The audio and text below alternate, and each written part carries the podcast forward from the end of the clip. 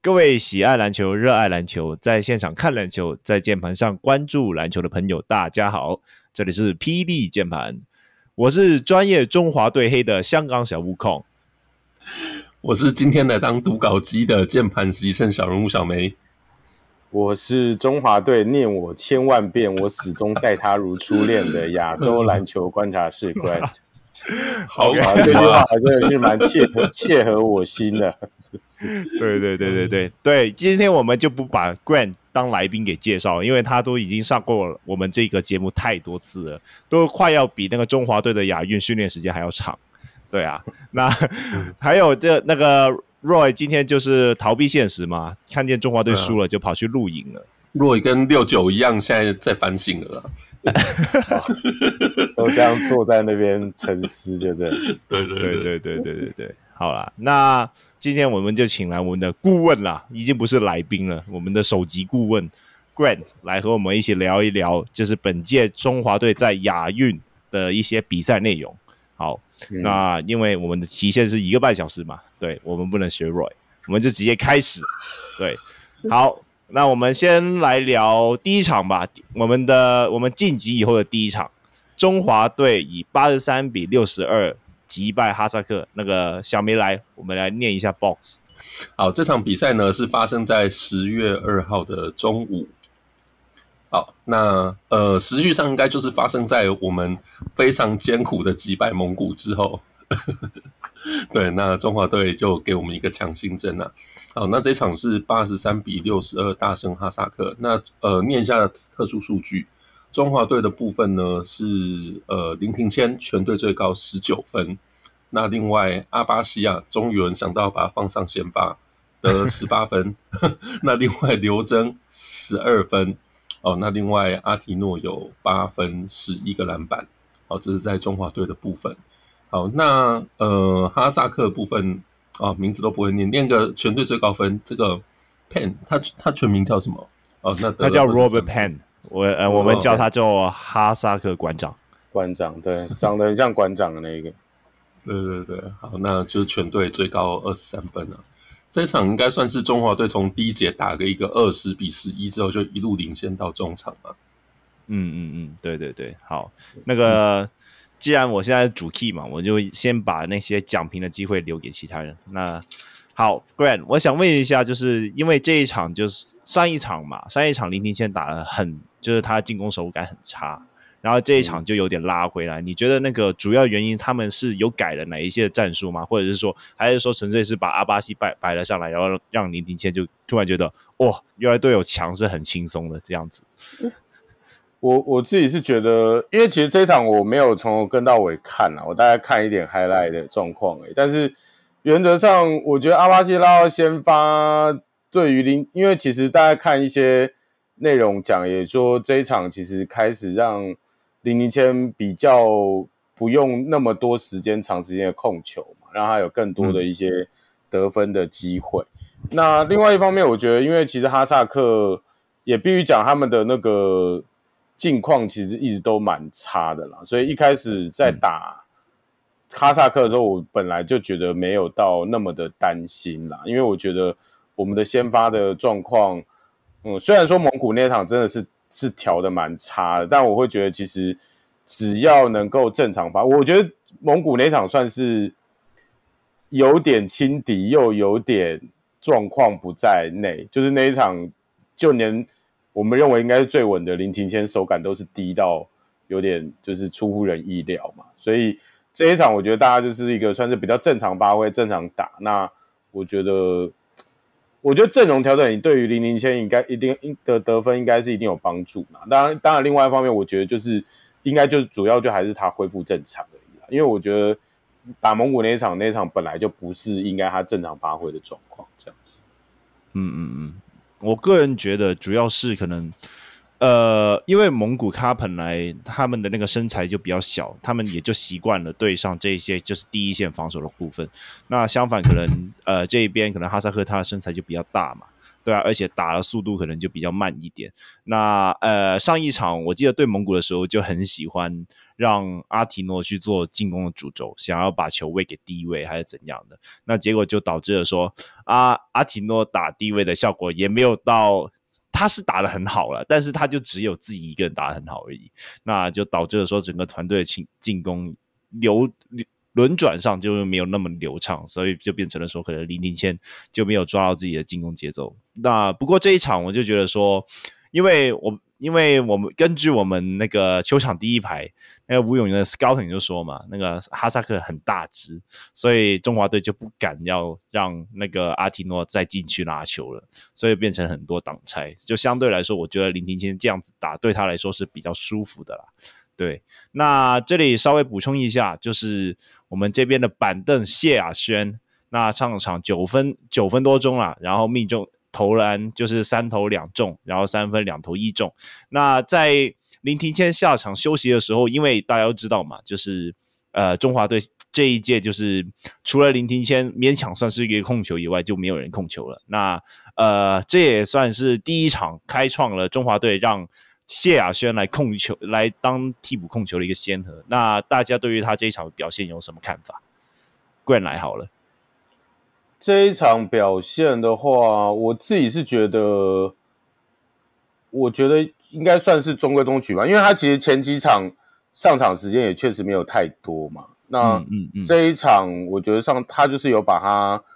我觉得他就是把他该有他的特色给发挥好，就比如说埋伏外线，然后不定时，因为他其实在中信本来就也有偶尔担任分球的角色的一个状况，所以我觉得他就是算是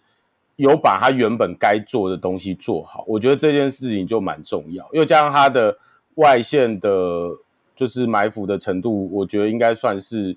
这一次中华队几个所谓的射手上来，我觉得相对算是应该状况算是比较好一点的啦，对，所以我觉得他以他基本上今年他之前虽然有打过世界杯资格赛，但是整个的杯赛他今年应该是第一次打嘛，以他这样子第一次出赛的状况，我觉得算是表现真的还算，我觉得算是有点出乎我预期，但是也不那么意外，因为我觉得他本来就是一个还算蛮稳定的一个球员这样子。对对对，我觉得可能多少中信的那三组多少也有帮忙了，可能对他们来说就是我有曾文鼎有阿巴西在，大家可能那个默契有比较好一点，就是比较熟悉一点了。对对对对对对对，好，但是我这里要补充一个小问题，就是大家如果看 box score 的话 ，OK， 吓死我，那个突然断掉，好，那个如果大家有看 box score 的话，你会发现那个中华队的先发全部都是正20多，然后替补全部都也没有说全部了，就是几乎都是负数。那这个部分 Grant 你有什么想法？我觉得就没有什么很意外的，因为其实你大概看得出来，也不是只有这一场啊，就是你从但因为有的输球就看不出来，因为都是负的嘛。但是如果说像基本上赢球的状况之下，只要是没有赢到说到那么大的幅度，其实先发真的就是很明显正负值就是高很多。那会有这样的状况，其实也很明显就是我们的主副将的实力的差距真的太大。其实这就是凸显出我们这一次的状况，就是能打其实就是 CBA 那两个。然后加曾文鼎有经验的，还有人种外挂优势的阿巴西跟阿提诺嘛。其实说实在话，比较可以打的就是这几个人。那这祥军跟谢亚轩算是上来替补，还算应该是说当角色的状况，他还算是没有那么弱，就是没有那么弱势的。之外的剩下球员，说真的，上场的状况就都很难。以他们为主 key 啊，他们就是上去能够做好他们能做的任务，就这样。所以那个先发跟板凳那个落差，我觉得一开始就知道了，因为确实国内的环境的强度训练出来的球员，就说真的，就真的就是这样，就是能够表现出来的状态就是这样。OK， 这样子果然是虐你千万遍的中华队啊！好，好，那我们就直接我补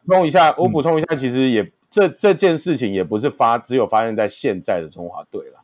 其实我们如果拉到早期黄金世代的时候，你也很明显就是那几个特别有天赋的可以打，就是比如说田磊啊、林志杰啊，然后曾文鼎，然后甚至早期中华队有一个很明显的状况就是。控球只有李学林带得过半场，我相信有经过那个时候就很明显，就是换任何控球上来都是失误，然后半场都过不去。对，我们的中华队本来就很明显会有那种主副将落差，我们的先发凑起来打很就是跟强队打其实是可以对抗的，但是当替补一拉上来，那个强度落差马上就放上来。我觉得这个就是。这好像有点就是主要就凸显我们人才库没有那么深，也没那么平均，然后国内环境强度没有办法拉上来所导致的结果。对，好，那我们就直接来到，那既然讲到深嘛，那我们就直接来到下一场，就是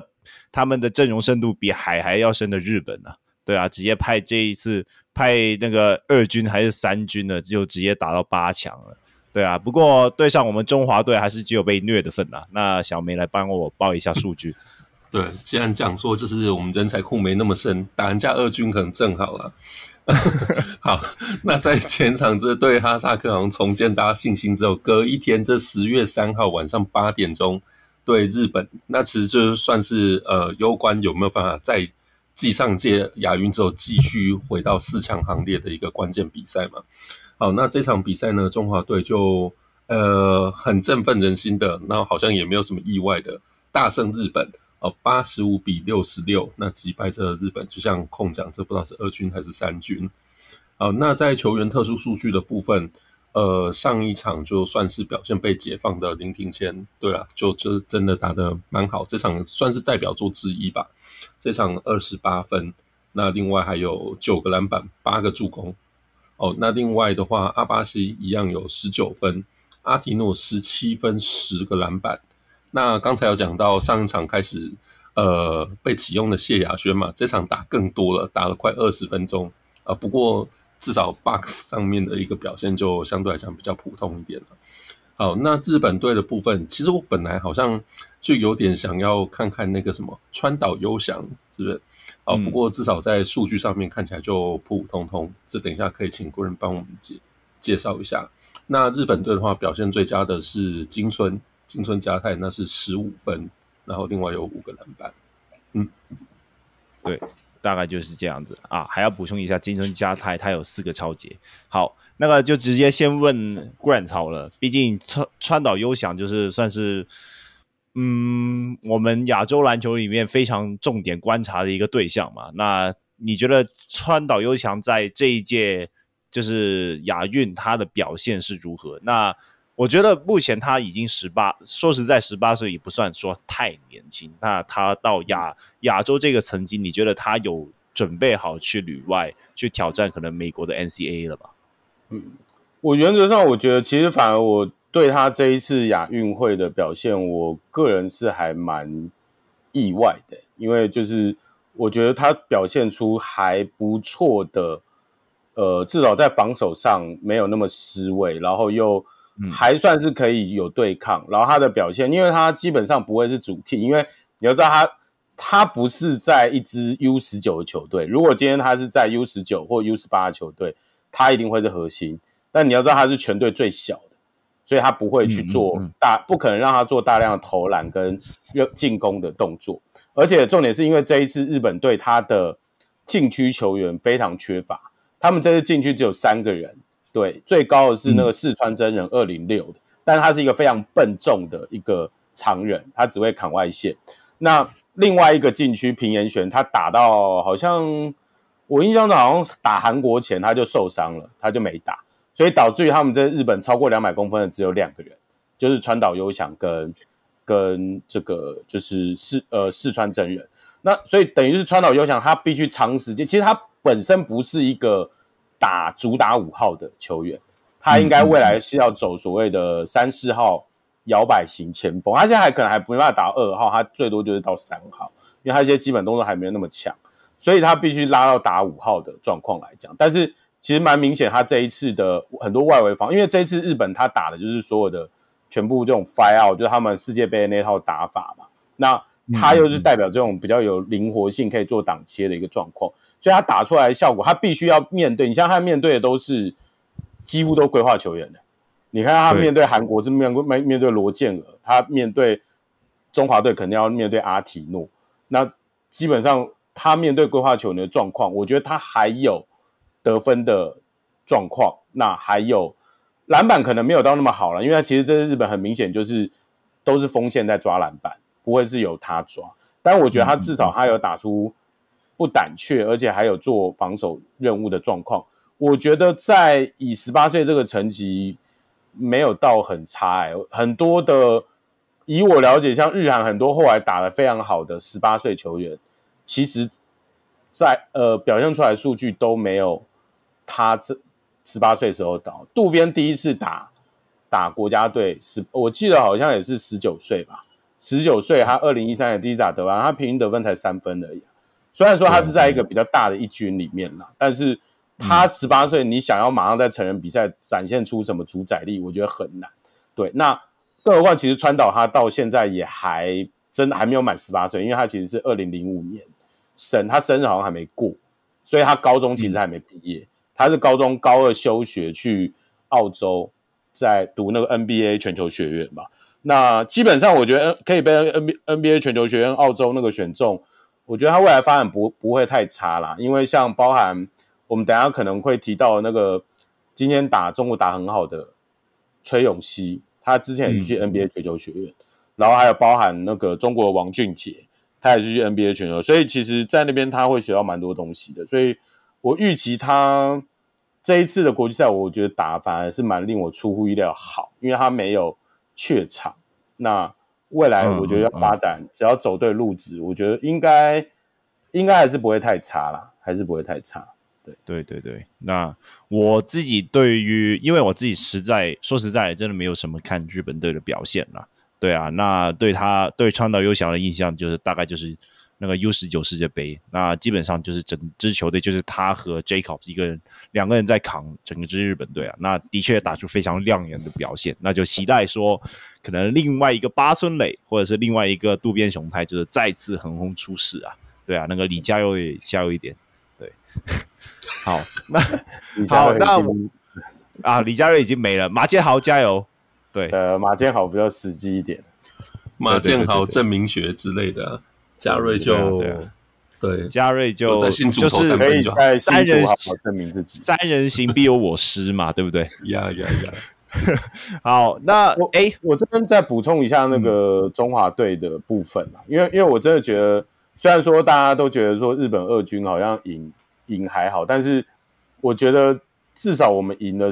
的很漂亮的，将近快双位数的表现嘛，而且基本上我觉得中华队这次对日本队真的是有做到非常大的研究，就包含防守外线对位啊，然后他基本上就是让这些矮后卫往里面切嘛。那因为这一次日本队矮后卫他其实没有那么强的个人能力，所以他没有办法像世界杯河村或富坚这样子，他第一步起步他就甩掉你就切进去，所以基本上中华队要进去协防的状况都是比较多的，所以我觉得这种堵死外线，然后让后卫往内切或让锋线往内切的状况，我觉得是我们防守策略设计的算蛮好，所以我觉得这一点还是要给教练团，我觉得是一个掌声啦，因为他真的就是有把一些该做的给做到这样子。对。我这里顺便补充一下，曾文鼎这一场。他拿下2分，但是有6个篮板和7次助攻，那就是我们的控球曾文鼎啊。那两位有没有看这一场比赛？对于曾文鼎控球这个部分有什么想法？小梅先来。好，我其实没有看，不过曾文鼎控球这个，对啊，从第一场开始就已经，我记得我们上礼拜录音的时候，我好像也讲过这事情嘛。一开始我讲说，这都就是多久了，黄金世代都过去多久了，竟然还看到郑文鼎在控球都快要吐血。不过这一度看起来没有他控球好像还真的不行啊。我是觉得就是这可能也是就是这支球队毕竟现在就已经组成已经在比赛，可能也是没有办法中的办法吧。那他确实就是有他在场上，你要说他控球或者说至少他站在高位去做挡拆做策应的时候，的确就看起来团队运作比较章法，这也是事实啊。对，那终究不可能是长期解答，那至少短期内我觉得也是没有办法中的办法。那我这边我讲一下，我觉得曾文鼎他这个角色啊，虽然他毕竟他39岁，而且国际赛经验又是最好，但我觉得他真的凸显了中华队可能其他球员比较学的一件事。我记得他在访问当中也讲过，中华队每个人所要扮演的功能会是不一样的。为什么曾文鼎可以传出7次助攻，就是因为他在场上他很明确的做所谓的进攻中继站的角色，他原则上不会，一定是不会做投篮或者是自行自主进攻，但他可以去做很有效的传导，跟哪怕他今天没有7次助攻，他在场上都是很有用的。为什么？因为他就是可以去让整个进攻顺。那我们也知道，基本上到国家队之后，也许就像他讲的，像比如说69，他也许在母队是有可以大量持球的，那问题是他到中华队就不可能持球。那你如果不能持球，你可以对中华队做什么？那曾祥钧也是啊，就是曾祥钧他可能也许在富邦，他就是可以大量吃饼，可以大量去空手切的一个状况。可是因为在中华队里面，最后 finish 的大多数可能也不会给曾祥钧啊，要不就给阿提诺，要不然就给阿巴西，要不然就给林庭谦。那你如果不能做 finish， 那你在中华队你能干嘛？就是变成你中华队，你球员进入中华队，你必须要想办法说，如果我没有办法做我平常擅长的事情的时候，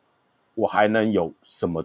其他多的事情可以做？那我觉得曾文鼎就会很好的示范这一点。虽然说他可能在中信平台也在传球，但他其实早期在中华队有 F4 的状态的时候，他其实在母队，他在裕隆队是完全就是有很强的自主进攻能力，但他不需要，但是他在中华队他就不用自主进攻，他就是做导传跟策应的工作。所以我觉得这变成是每个要进中华队的成员，可能就是大家都还是要去想，就是你可以不用去做一些你不擅长的事情，但是你到底可以做出什么样的贡献，而且是不持球的。对啊，对，这蛮重要的。对，就是直白一点讲啊，就是年轻的中华队们要多带脑袋上场啊。对，大概就是这样子。好，那我想继续聊一聊日本这一支球队。那毕竟日本这支球队就是虽说他是二军啊，但是他们还是击败了韩国，就是在小组赛的部分。那当然他在8强以后就输给了我们中华队嘛，然后在后面的排名赛也再度输给了韩国。那你觉得这一支日本队他有达到你预期的表现吗？还是说哦，他已经超出我们预期了？我自己是觉得，我当初看到日本队这支阵容的时候，我就想说，他就是来练球员的，就是他能够练出几个是几个。那个赛前好像也讲的蛮明显的嘛，就是那个日本队的总教练 Tom Hovasse 就是说，亚运表现好啊，他未来都会考虑说可能可以纳入巴黎奥运的一个培训名单当中，所以等于是给球员一个激励，所以他们一开始目标就很明显，就是练球员。所以我不期望他们打得多好，结果他们小组反而3连胜，前面击败卡达，击败另外一支好像印尼，对，击败80跟印尼，我觉得算是正常发挥状况，但是击败韩国真的就是非常出乎意料，因为说真的，这一支日本队他真的就是就是天分跟阵容，其实他甚至比上一届亚运还要差。上一届亚运还有一些大家比较熟悉的，包含像什么那个 Eric 姓素，就是那个一个混血白人205，对对对对，然后还有一些也是在国家边缘，像那个石植人，对，那个都有入选过国家队正选的这些球员，他们都还在名单，但这一次真的几乎都国际赛经验，搞不好应该整个是比中华队还低很多的，因为真正有打过国际赛场次，搞不好累积加起来都不超过20场，所有人加起来都不超过20场，所以是一支很没有国际赛经验的球队。但是也不得不说，他这个教练就是他们世界杯的助理教练，真的是我觉得真的就把整个体系拉来，让这些球员去试说他到底能不能适应这个体系。那这个体系其实他就很明显，他是会有一些意外，他是上下限拉得很高啦，就是好会很好，但第一也可能掉到很差，这样就一场比赛的不同比赛的状况会拉很大，所以你看他打击败韩国那场，他就是全场投进7个3分球吧，对啊，对对对对对，然后就把韩国整个就弄掉。那打我们就是都不进，我觉得他三分球命中率好像多少？看一下，他三分球 16% 吧。团队三分球命中率 15.6%， 15.6%， 32投5中，就是很低，然后下限就掉得很低。那就特别他又不是一支天分很好的球员，他虽然说他们很拼命在执行的战术，但投不进就是没用了，对啊。那特别是中华队防守队也有对到，他们的变化就不会像他们所谓的一军那么多，因为你一军外线投不开，你还有很多的，比如说挡切、河村个人能力，甚至渡边他都可以去干分。可是二军他们没有这样子的人，所以就会出现这样的状况。所以，但是我觉得他们教练就还是很秉持着练兵这件事。你看对中华队那一场，日本队的上场的人数有几个？马上看一看，好，是。这一场他上了11个，然后这每一位的球员都超过10分钟，对，真的很夸张。这个他你就可以看出，他就是用这样子一个练兵的调度方式，他没有在管什么，不是说他完全不管胜负，他也会想赢，但是就是说我要达到我最大目的是练兵。你包含他后面输球的所有调度也都是这样，他不会说哦，我今天要拼第6名，所以我就。把主力多上一点，没有，他就一样。他到今天输韩国那场，他还是上10个人，每个人都上场10分钟，对啊，所以很明显，这是练兵是他第一要务啦。那但是目前我现在看下来，除了川岛比较有潜力，然后金春加太大概是还有可能进入到一队培训的之外，其他的球员我估计大概都不会入，就是。员工旅游没有就是过来亚运这边体验一下国际赛场，对，体验一下国际赛场。其实我觉得日本在任何运动都这样，像他们棒球不是还派业余的，对啊，他业余的他以后也不可能去打一军啊，你觉得他们有可能进一军吗？应该不会吧。但是至少他们就是让所有人都有机会体验到国际赛的机会，就是这样。对，他们一直就在做这件事情。我觉得另外一个点很重要，就是说他们这些球员只要他们的人才库够深，然后让他们这些球员多打国际赛，然后他们就是能够促进本土联赛的一个进步嘛，对啊，毕竟他们有吸收国外国际赛的经验，因为说实在的，一军的球员搞不好都在旅外，那你需要这一些球员来提升本土联赛强度，其实有点强人所难。可能你真的是要等到他可能30几岁才能够回来，或者是退休之类的，对啊。但是你就是让这一些可能本土联赛的人多去磨练一下，那就进而提升了他们本土联赛的强度。我觉得这个是一个很好的尝试啊。有时候我觉得可能中华队也是可以遵循这样子的想法，像是你们刚才讲到，就是说哦。CBA 那几个还有阿巴西啊，干就是超强，但是其他后面的完全跟不上。那我觉得有时候有一些可能分级的赛事，我是觉得可以让一些本土联赛的人，可能他未必到中华队最强的等级，但你就让他们去多磨练嘛。对，我个人是这样子想啦，理想是这样啦，但是真的就是现实就是还是有战绩压力嘛，就每一次打就是你到底要在哪一个比赛练兵就很。就好比说，好亚运我们要夺牌嘛，那我们要在什么时候练兵？亚洲杯资格赛，可是亚洲杯资格赛如果打不好，输给香港，我们就连世界杯资格赛都没有了。那你觉得要练吗？就不知道。我觉得这确实蛮两难的啦。可是就是你有没有这个勇气？所以你看日本，他就是有这个勇气啊。反正他就因为他知道亚运就不算积分嘛，我输掉就输掉了，我就是没有牌而已嘛，所以他就亚运就丢。可是你看像韩国、中国、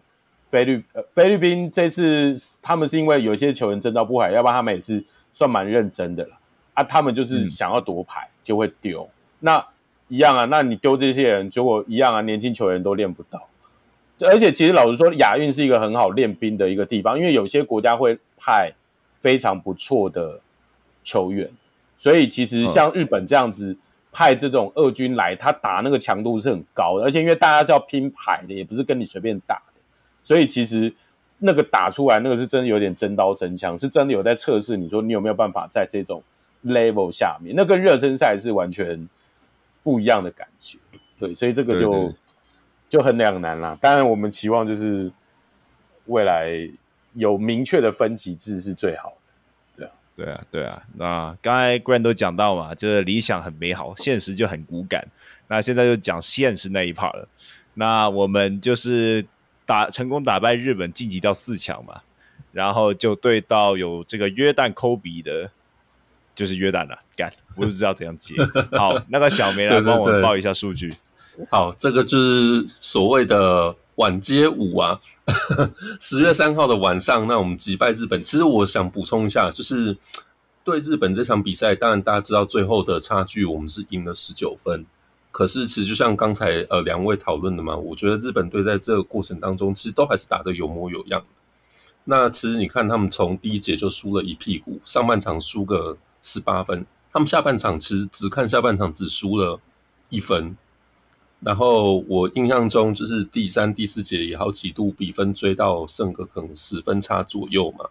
逼得我们就是来主将要一直留在场上，所以明明好像就是大胜，可是其实主力都还是打个什么30分钟上下。好，那这也就真的为晚街舞隔天的比赛就种下很不利的因素啊。啊，我在帮这中华队找借口。好，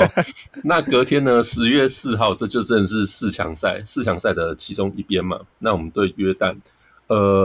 最后就是以71-90输掉了，那就变成是只能打铜牌战。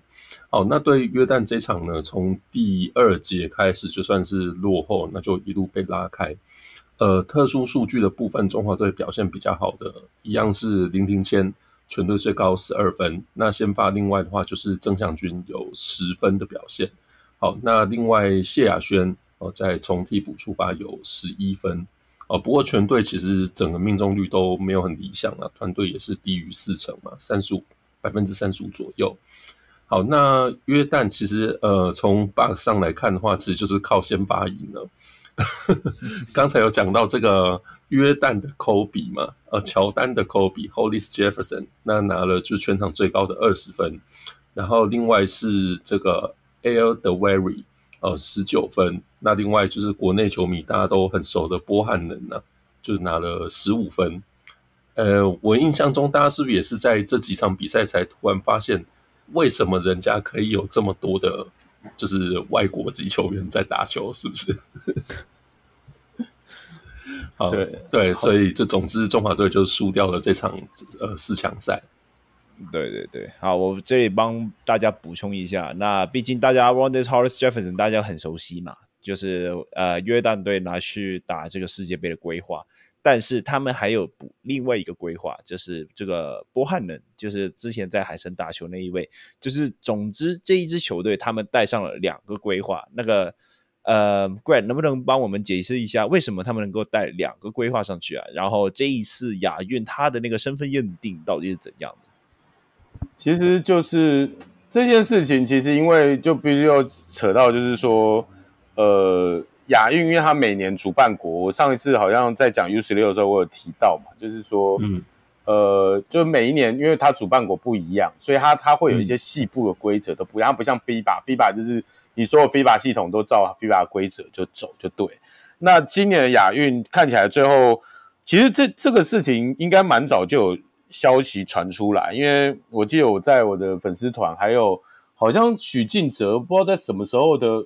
对话当中，他就有提到说，这次好像菲律宾一开始好像讲的不是约旦，是讲菲律宾，他们这次就是会把两个就那个 Kouame 跟那个 Broni 都是两个规划都放在名单里面嘛。那以菲律宾那边报道来讲，就是说他这一次身份认定就是你只要有护照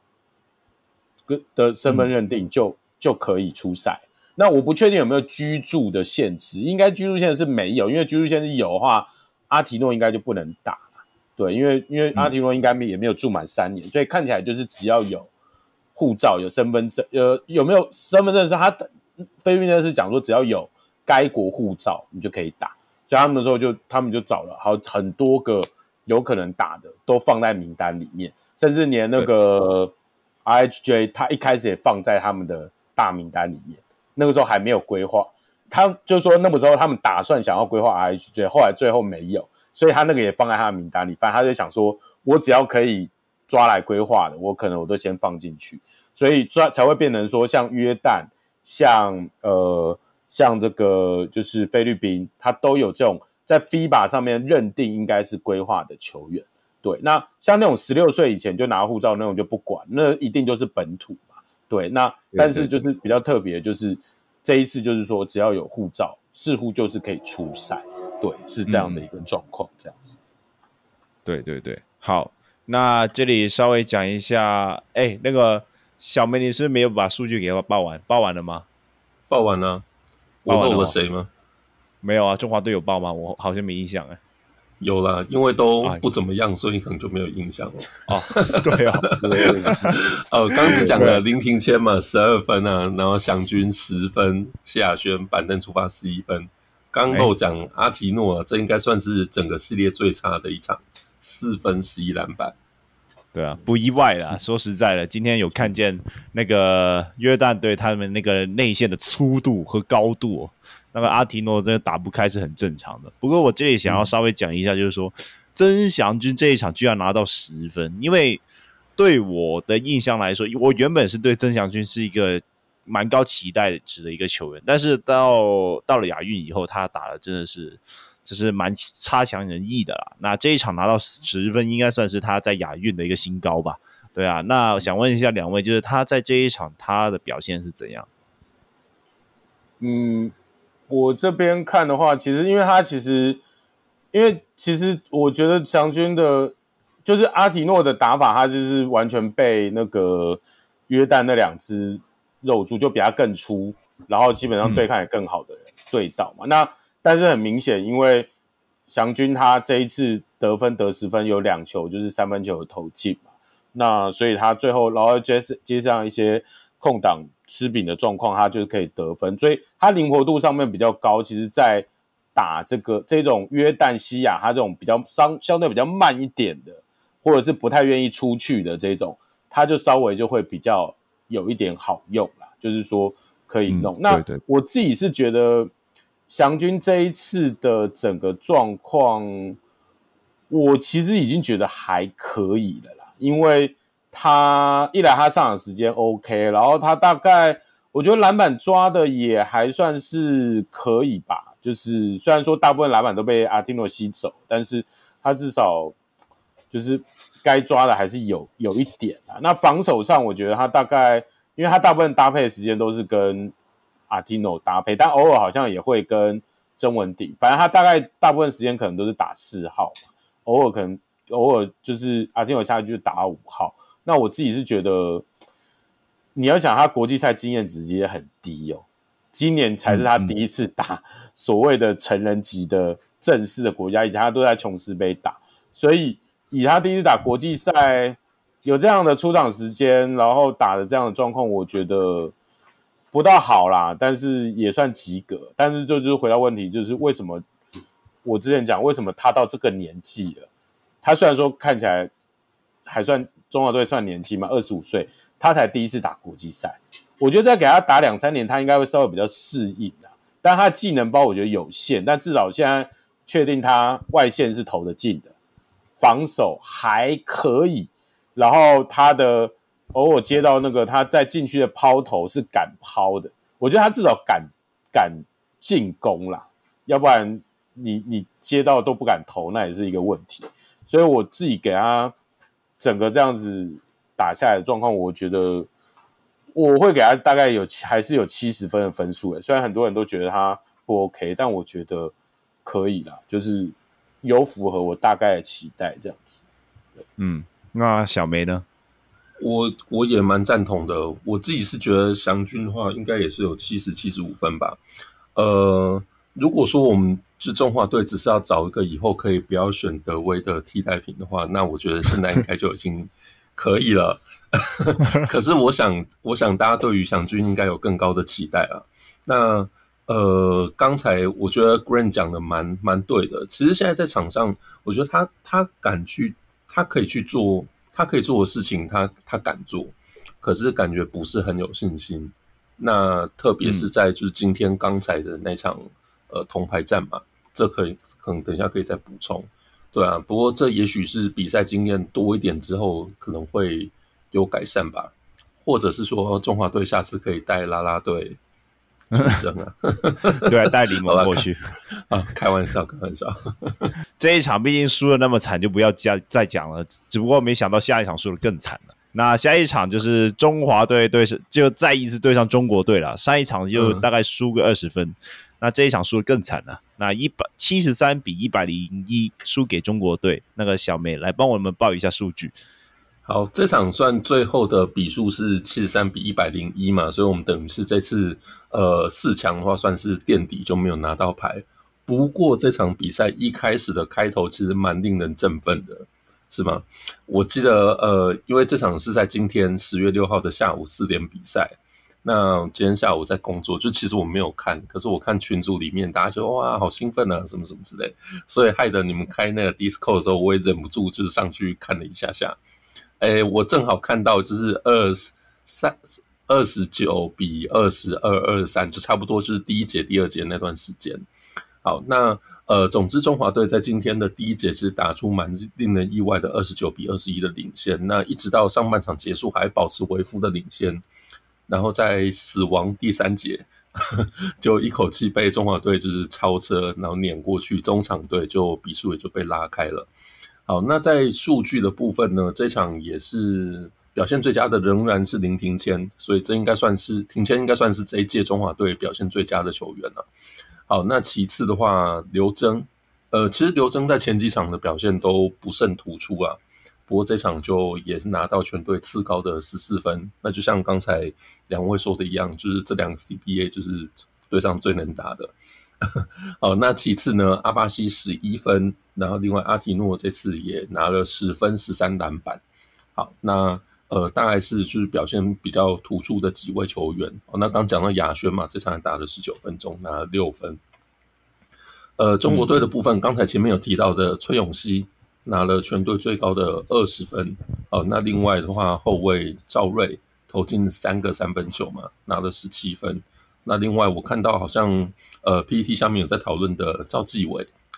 替补出发，那也是投进了3个三分球，拿到12分。对，好，那个我相信 Grant 肯定有跟啦，就是中华队一开始会给你很高的期待，然后就狠狠的把你给砸下去。对，那第一节你觉得第一节中华队有做到了哪些什么？怎么我们可能一开始就可以和中国队打了一个甚至不是说不相上下，是打到对方要喊暂停，感觉到有危机的那一种？你觉得中华队做到了什么？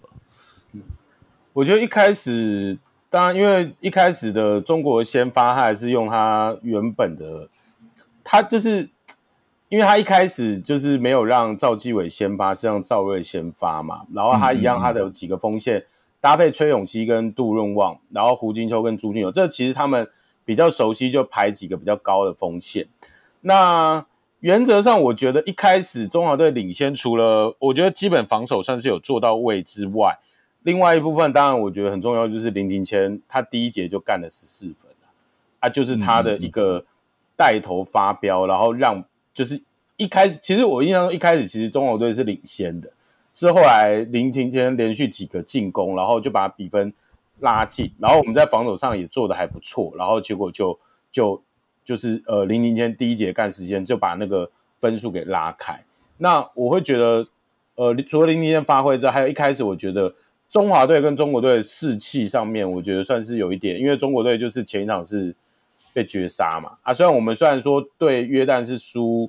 20几分，但是我自己是觉得没有到士气掉得很严重啊，因为约旦那场我们可能就觉得说可能后来虽然被拉开，但是至少我觉得没有到没有像中国那种那么伤，就被骂到有点臭头那种状况。所以我觉得我们气势是有咬住，然后并且就是一直在跟人家做拉锯，然后这样0-0签的，我觉得就是有点，就是也不要说有点，就是他就是拿出他这一次大会的应该的表现。那又加上中国一开始辩证，我觉得算是有点慢啊，就是他们好像有点找不太到要怎么样去跟中华队去做对抗的一个方法，所以才会导致于说我们第一节第一节是0-0先发挥嘛，啊，第二节就是刘铮嘛，刘铮好像单节4个3分球嘛，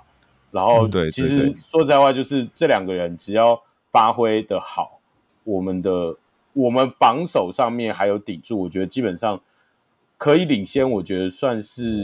也算是合理啦。对，那只是说下半场。中国忽然变了一个阵之后，我们的整个应对就是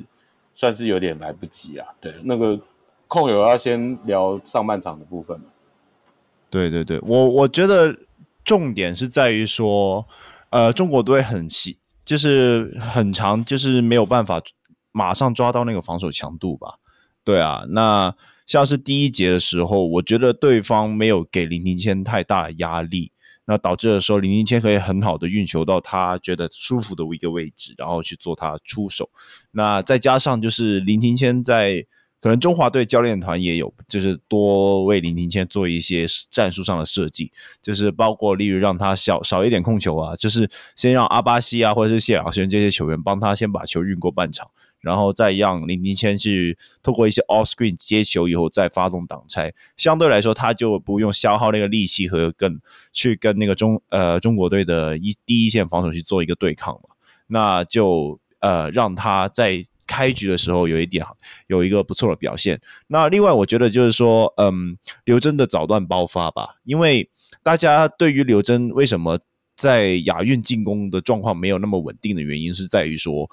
他可能把太多的心力放在防守端了，如果他能够在早段趁他的体力还充沛的时候就是多利用他的手感去做一些进攻的话，其实他个人进攻能力绝对是没有问题的。对啊，那我自己个人是感觉了，就是刘铮在开局以后就变得非常积极的想要去进攻，那也就让可能整个中华队的整个进攻火力就变得就是有点多点开花的感觉，让中国队一时间就是没有抓到重点了。那小梅这边你怎么看？我没有看对好对好的不好意思，那个小梅的爱达又被我们借走了。对啊，对是啊，我也是回来才赶快补一下看一下。对对，我说我比较印象深刻，反正就是下半场他那个。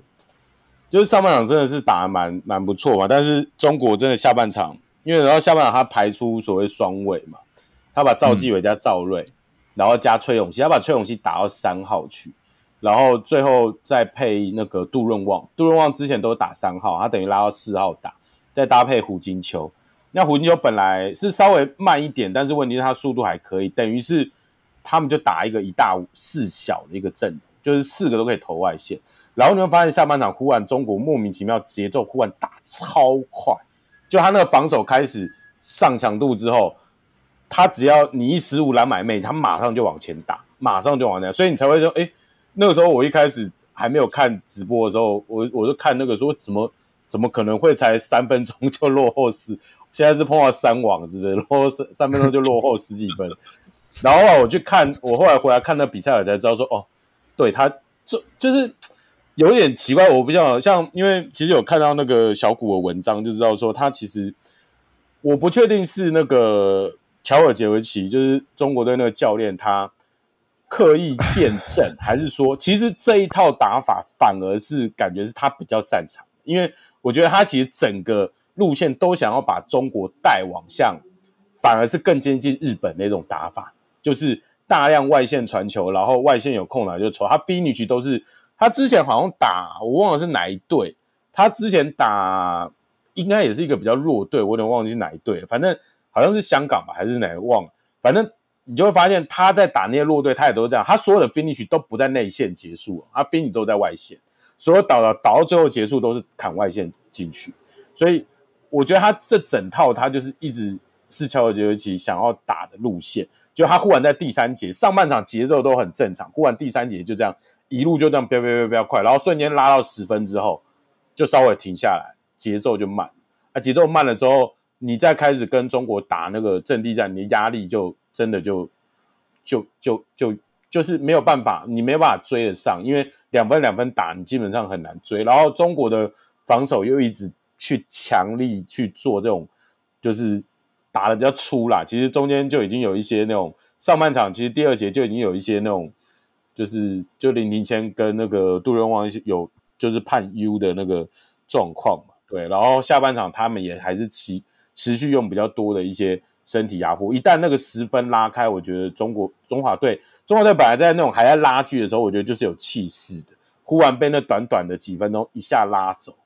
就忽然就我觉得就整个气势掉了，就没，基本上就没有，是这样。对对对，我觉得另外一个重点在于说，他们从第二节下半吧，第二节下半开始做那个全场一个盯人吧，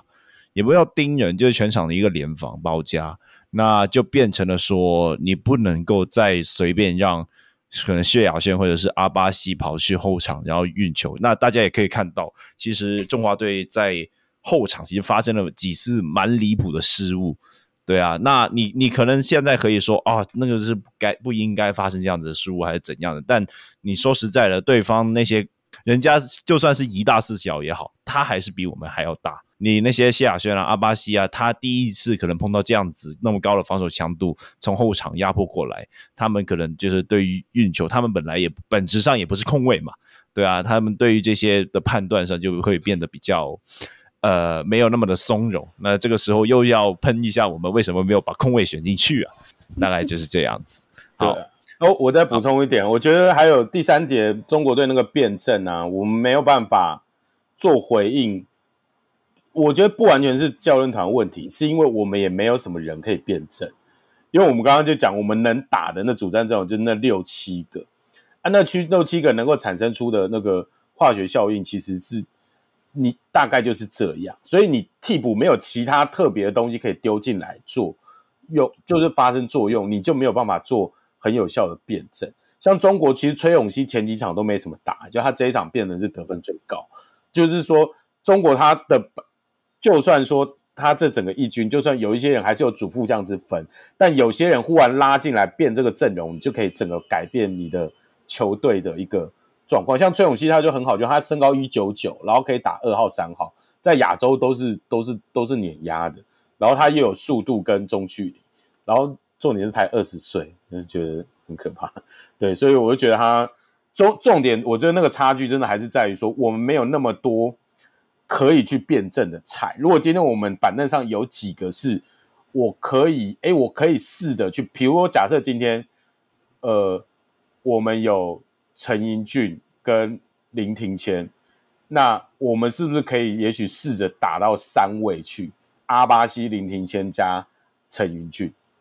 这样子的组合，对对对，那我们的选择变化就更多。对，但是我们现在就是没有那样子的人，这样就是比较可惜吧。对对对，稍微补充一下这位崔永熙的表现啊，那个 Grant 可能帮我补充一下他的背景还是怎样的，那我稍微讲一下他今天的表现。那崔永熙他今天就是有点算是在第三节直接大爆发嘛，今天拿下20分10投9中，那在第三节的时候不断的 call 挡拆，想要把阿提诺玩弄于股掌之中啊。对啊，因为阿提诺他在速度上没有办法跟上对手的挡拆，然后再加上可能你也必须承认，就是中华队的一些挡拆的防守，一些就是过眼或者一些脚步真的没有做很好，就变成了说崔永熙他能够利用他的速度还有他的身材去不断的去挑战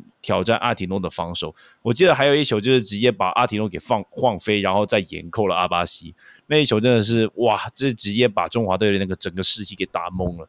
那个 Grant 可不可以帮我补充一下，就是崔永熙他的背景？崔永熙他其实现在才20岁嘛，2003年出生的。那他其实算是也是中国蛮早期就有去做旅外的一个经验的人啊，因为他之前是曾经有到就是我刚刚讲的那个 NBA 全球学院去做一些训练。对，那他的他其实身高199这个料在中国的锋线群算很还好，但是问题是他的协调性我觉得算是蛮好，而且重点是他的弹性也不差。对，他的弹性跟张镇麟那种有点硬的那种弹性是比较不一样，他是比较有点飞的那种感觉，而且因为他相对目前现在看起来是比较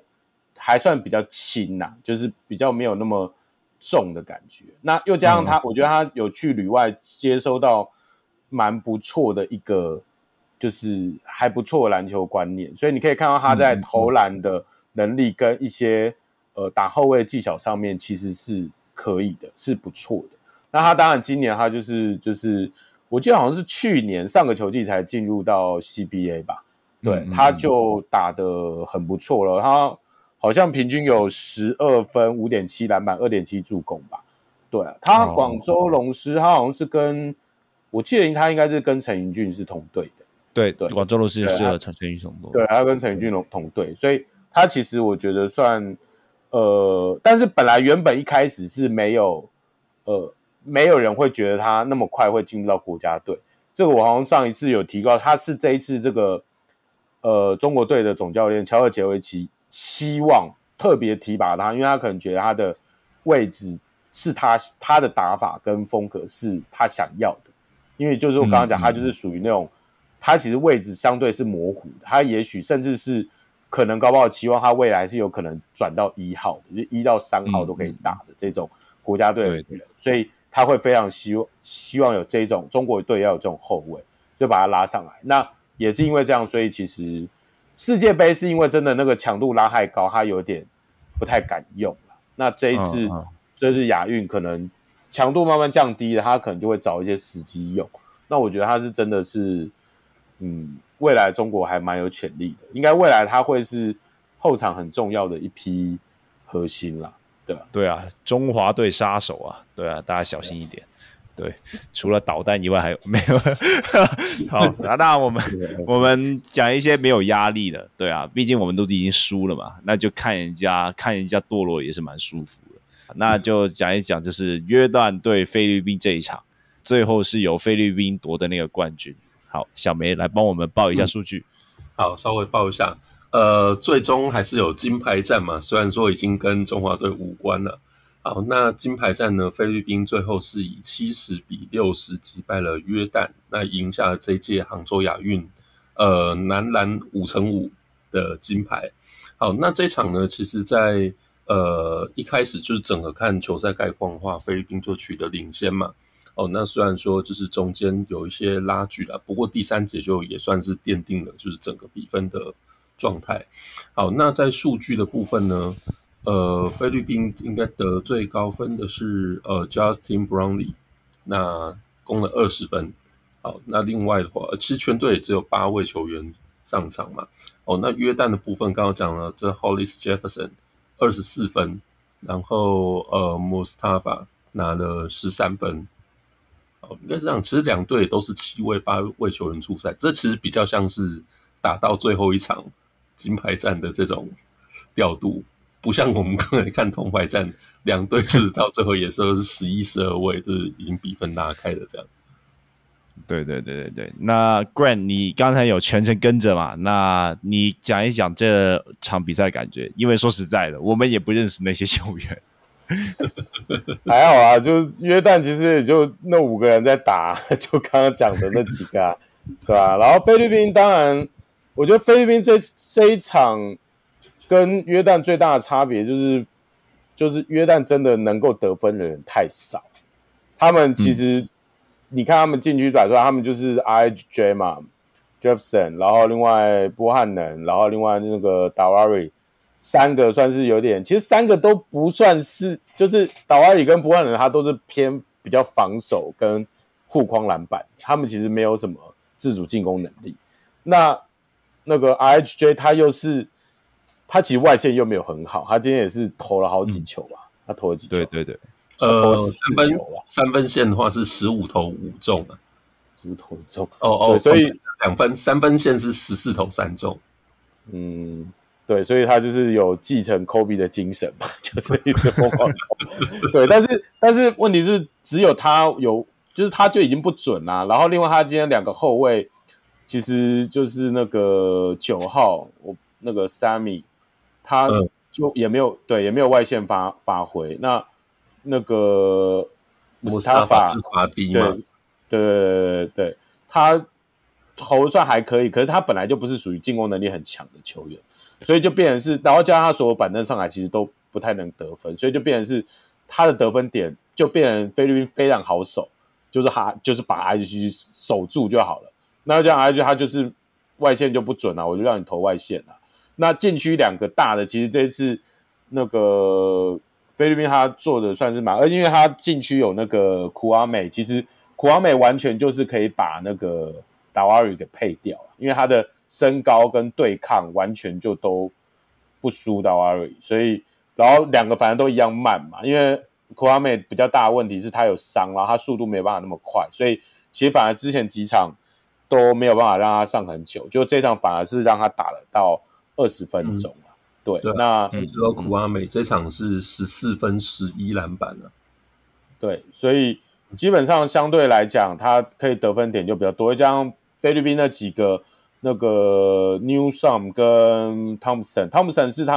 已经是他们 PBA 的 MVP 了，他们上季的年度 MVP。所以你要说这次菲律宾阵容确实是不完整，因为他所有在 B 联盟跟 KBL 的打球的人都没有回来，这是比较年轻的。那但是他们这一次找的还是全部都是 PBA 的明星，像那个 CJ Price， 他也是，虽然他这样打没有很好啦，但是基本上他也是 PBA 的。就是胜利啤酒的主力嘛，对，所以你要说他们的经验值其实够的，也是知道怎么打球，所以得分点其实相对就是比约旦多太多了，所以我觉得这是导致于约旦说没有办法那个就是赢球的主要关键。那又加上 Justin Brownlee， 他基本上在之前绝杀中国之后，他现在就是在菲律宾已经被认为是。神一般的存在了嘛，就是好像有说，好像有，我今天听小谷转播说，好像有已经有菲律宾叫他去选总统了嘛，就是就已经是菲律宾英雄之类的。哎，这真的又带他拿下金牌，我看他声势又更高。哎，他虽然是今年2月才正式规划成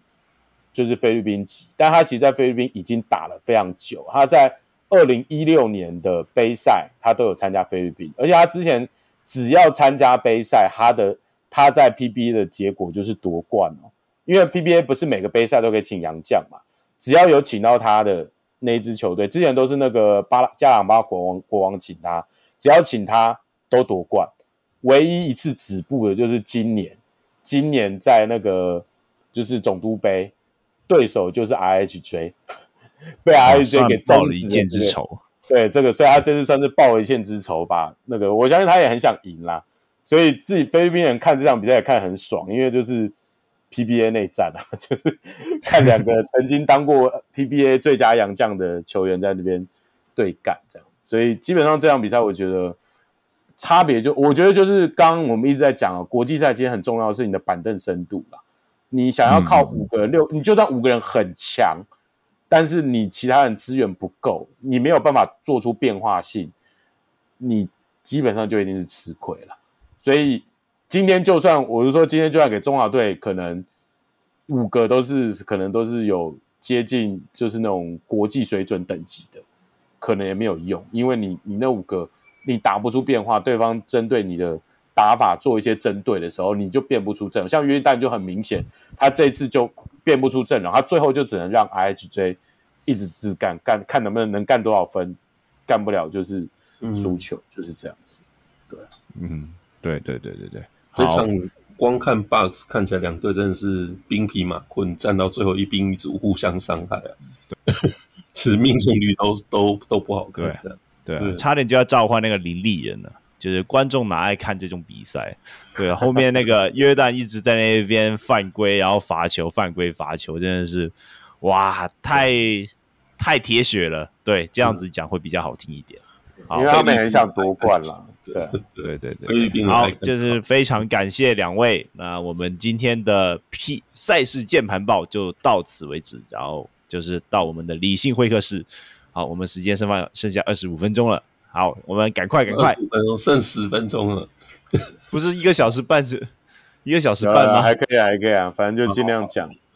对，好，那打完这一次亚运，我们就最直接的问的吧，就是大家给这一次亚运的表现，中华队的表现要打几分呢？那我们先从小梅好了，先从小梅开始。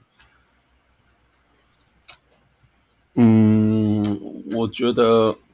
整体来讲应该65-70分吧。因为上届是打进4强嘛，那这届也算是打进4强，要说就是以结果论来讲，也不能说打得太差啦。可是觉得就是少数有看的几场比赛或者说球赛片段，会觉得中华队终究没有，有一些就是我们长久以来知道就是这支球队有的问题，就还是一直有在发生。对，所以会觉得说球员当然辛苦啊，也不完全是教练团的错，不过总之就是不过不失，对啊，就是大概及格好一点的分数这样。对，那 Grant 这边呢？我这边其实我可能应该是会打到75分啦，我自己是觉得，算是有比小梅高，因为我自己是觉得，但我觉得这一次其实就是打到4强，各方面跟上一次比，上一次打4强其实真的蛮惊喜，因为上次我们连规划都没有。对，然后打进4强。那今年，那当然上一次我们没有碰到一些比较强的队，也是没错。但是其实今年我们说真的也没有赢一支真的很强的队，因为我们其实这次算是运气好，就是第一个黎巴嫩退赛嘛，换香港。然后不是说香港不强啊，但是相对黎巴嫩来讲，就是比较好打一点。对，所以我们第二名晋级，因为第二名晋级又刚好碰到日本爆气赢韩国。如果今天我们8强赛是对韩国的话，其实我觉得那个状况又很难讲，因为那个信心跟，而且日本我就说他是上下限很高的球队嘛，韩国可能，但韩国这些状况也不好啦，我觉得也不见得一定输，但是至少就是我们打赢日本算是最重要的比赛，但是至少我觉得有打赢日本，然后有前进4强，我觉得把该拿的比赛拿下来。这次中华队输的每一场，我都没有觉得是意外的，就是我原本就预期他会输。那当然输的分数算有点多，但是我觉得可以啦，就是说就是75分啦，我觉得至少没有输掉所谓不该输的球，就是这样。你说没错啊，因为其实除了今天这场输球对中国队是第一节领先之外，其实基本上前面比赛就是你一开始有领先，最后就是赢啊，你一开始打不好的，对，最后就是输掉，这样子就是开局已经知道胜负了。对，那我自己稍微讲一下我自己对于中华队的感觉了，就是我觉得我因为我自己对于可能比赛的结果，说实在的，我觉得不太重要，因为有时候国际赛这个东西就是大家的实力真的很悬殊，对啊，一个不小心就可能20-30分就去了。对啊，那我就是更加在意就是比赛内容上面的呈现，就是我觉得啦，这一届中华队让我很大的一个观感就是说，防守的沟通真的是很差很差。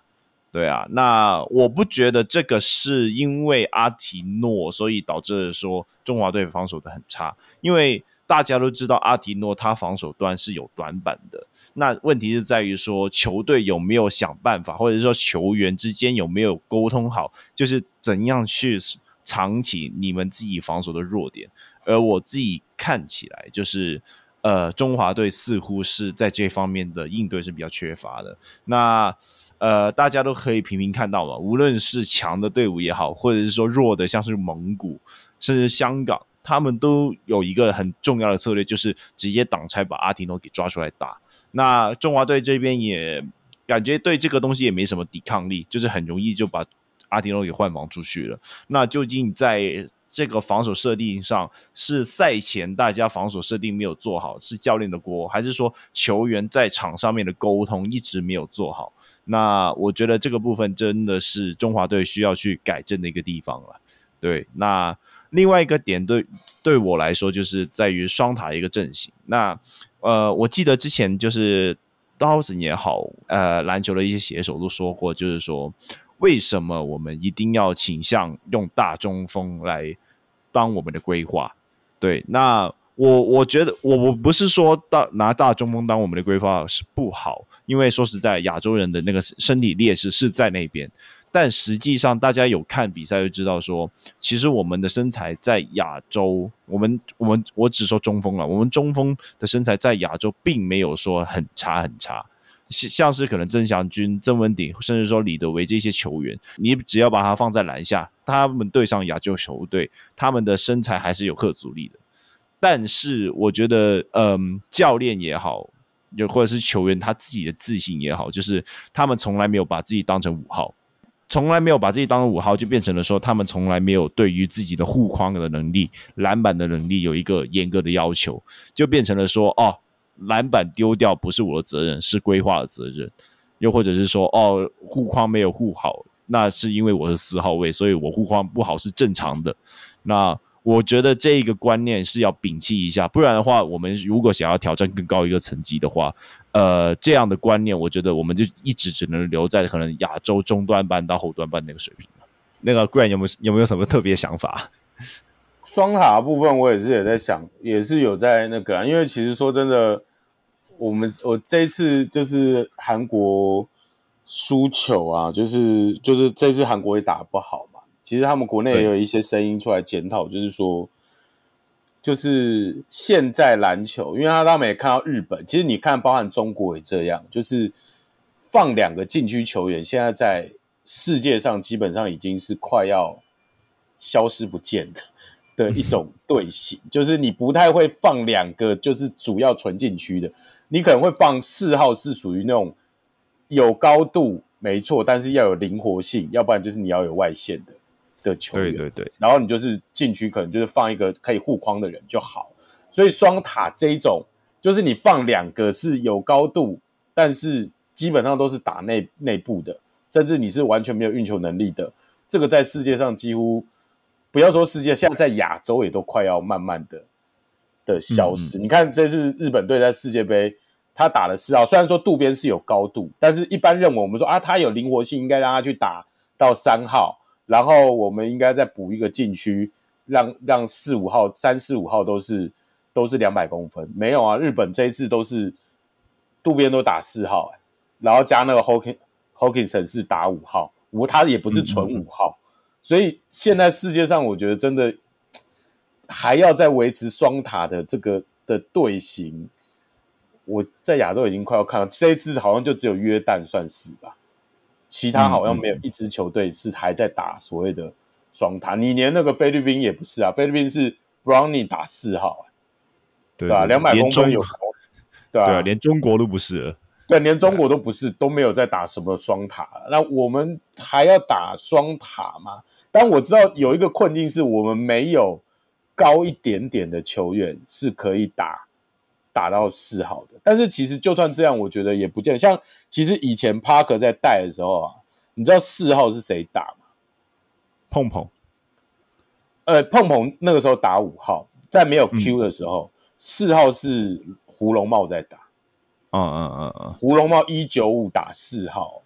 但是他觉得没关系，因为他就是有灵活性，而且有对抗性，可以投外线的。所以对对对，当碰没有。碰有就是 Q 就是配4号是胡龙茂，但是现在我们的队形又拉回是曾祥军跟阿提诺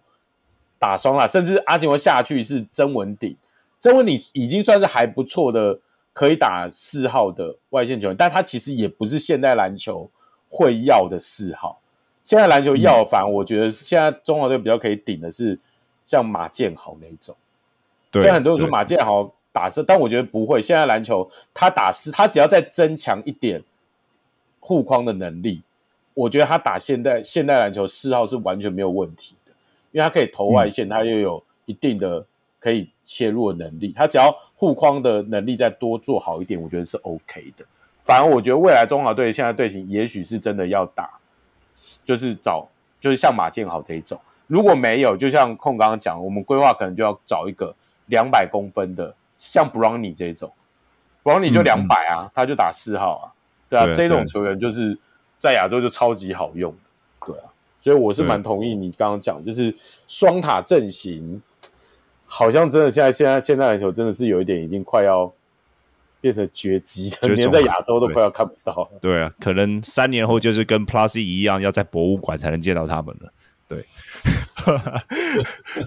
好，那我们就直接来一个评比好了。那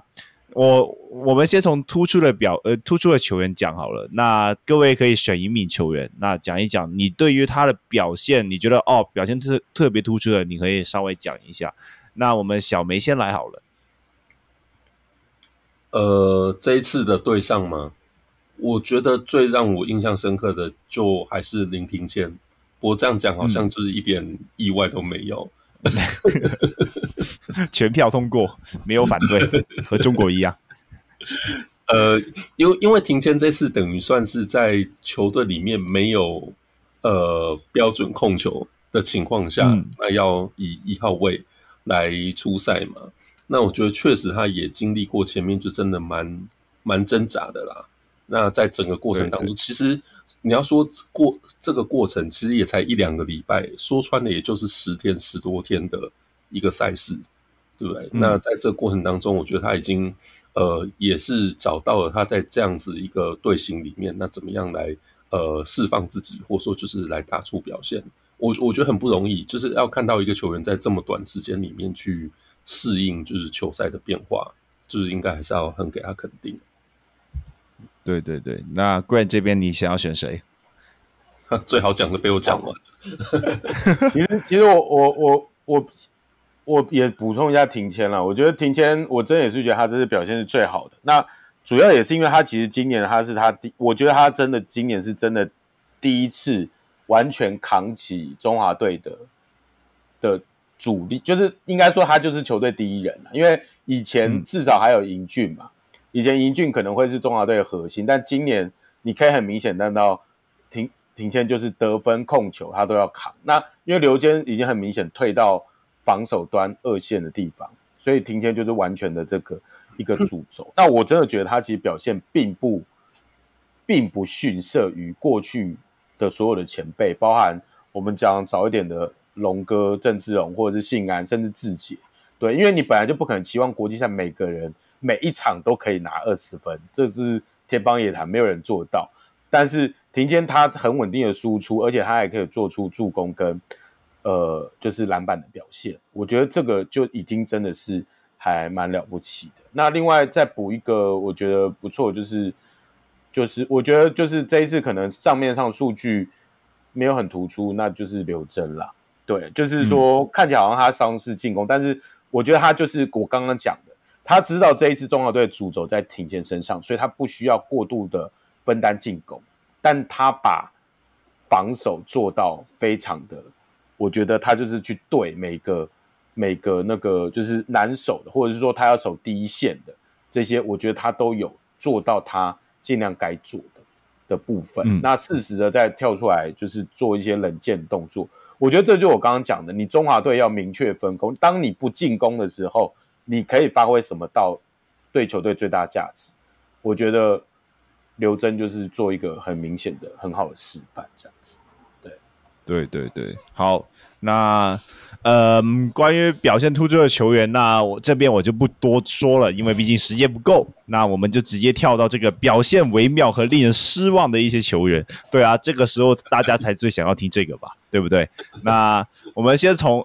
我们先补充一个，有一个人有入队，但是大家可能没有发现，就是周伯勋啊。那周伯勋他在队上这个，我记得是哈萨克吗？对，好像是哈萨克还是说日本的时候，曾经有跟李德威搭配过上场。那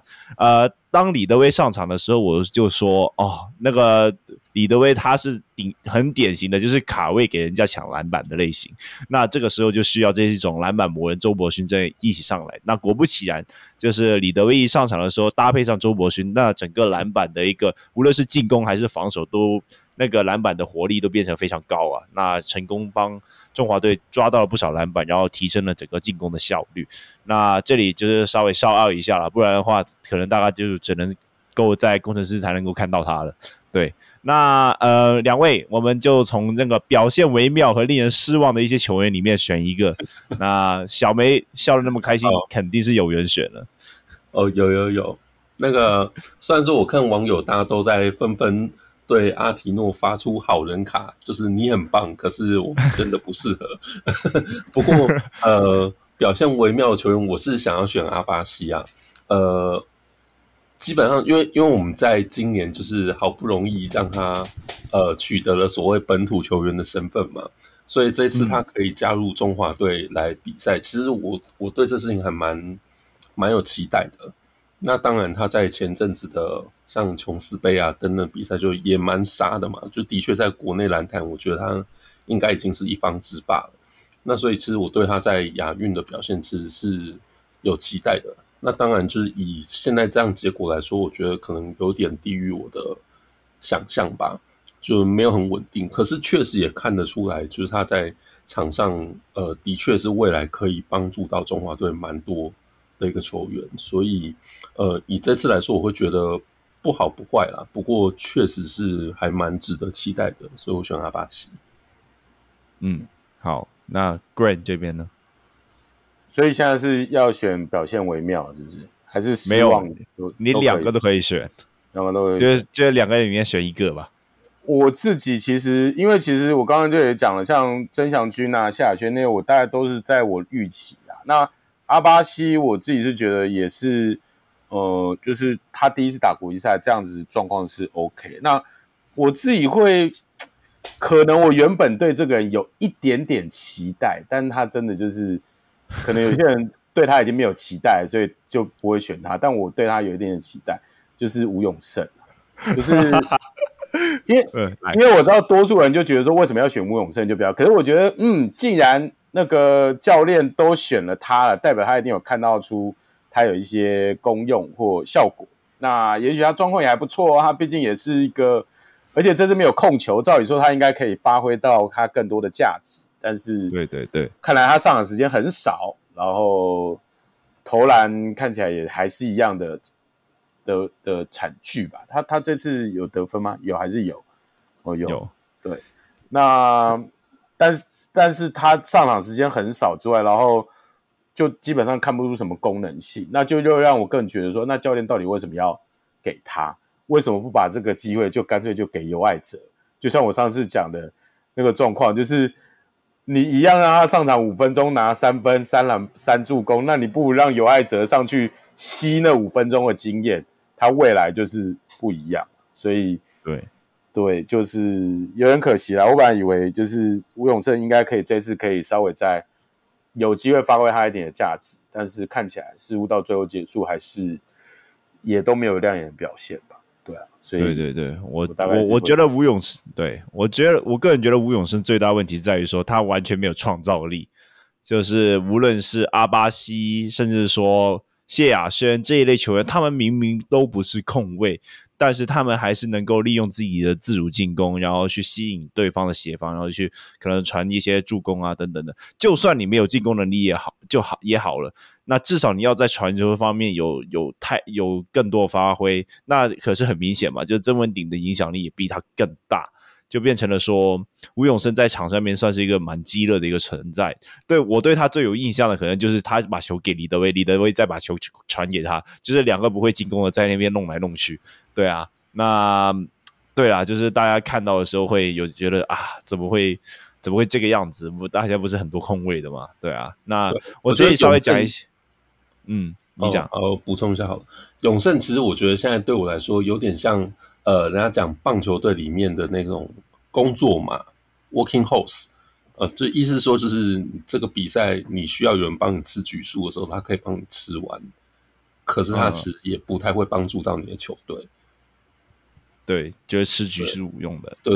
对，你就是剩下局数吃不完，需要有人帮你撑过去的时候，他可以帮你撑过去，可是你球队需要你帮他打胜仗的时候，他可能没有办法帮助你这样。对，拜占组投手。好，没有，就是够水准，可是也不会是能够帮助球队提升表现的人这样子。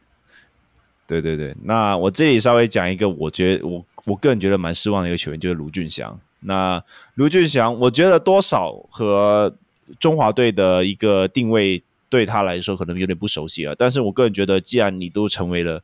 领航员的一哥嘛，对啊，就是 Roy 的领航员，你都成为领航员一哥了，那就是就算把你放来在一个可能相对来说不熟悉的一个位置，照理来说你也应该要适应这样子的一个定位，对啊，那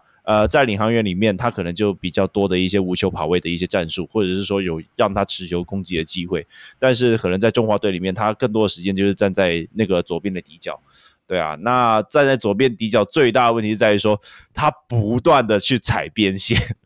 他超常踩边线的，那在他先发的那几场里面我记得场均至少有一次吧，对啊，那我觉得他就是完全就是受制于说哦，当球队没有帮我画战术，要在可能在底线自己去创造进攻的时候，他就变成了说哦，我就只有切进去，或者是说直接投这一招，那而且效果也很明显不好，那到后面就直接把阿巴西换上先发嘛，对啊，那我个人是觉得说卢俊祥就是好好吸收这一些国际赛的经验啦，就是不要再真的有时候中华队可能主力持球点就在于 CBA 那一批，那卢俊祥如果要在中华队打出好表现的话，就要先学会无球的时候队友没有帮你在画战术的时候你该去做一些什么，对啊，那我觉得阿巴西这样就做得很好啊，阿巴西其实实际上球队也没有特意会为他画什么进攻战术，但是他无论是无球的 catch and shoot 或者是说找到一些适时空切的机会，我都觉得说他都明显做了比卢俊祥要好，对，大概就是这样子。好，那我们就跳到这个关于集训的部分，对啊，毕竟是史上最长集训嘛，那就是可以拍一部电影还是怎样的，那我们先讲一讲他们集训的过程，对，那他们是首先我最有印象深刻的开始好了，他们是先去日本跟日本的一军打了2场比赛，然后回来就打球。那个是我们帮他们集训嘛，那不是我们集训内容。对，这我们帮人家集训，至少有那个荣幸啦，能够帮日本的一军集训，对啊，能够看到 NBA 球员了，很屌是不是？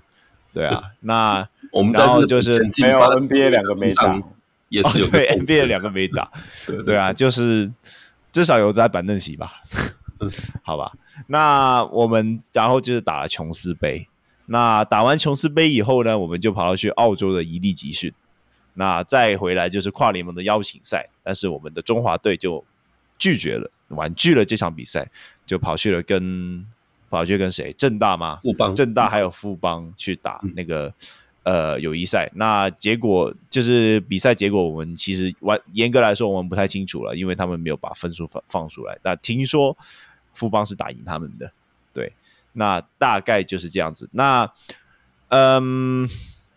毕竟你是看多国际赛的，对啊，你觉得一般来说一个国家该有的集训，你觉得这样子有达到你的要求吗？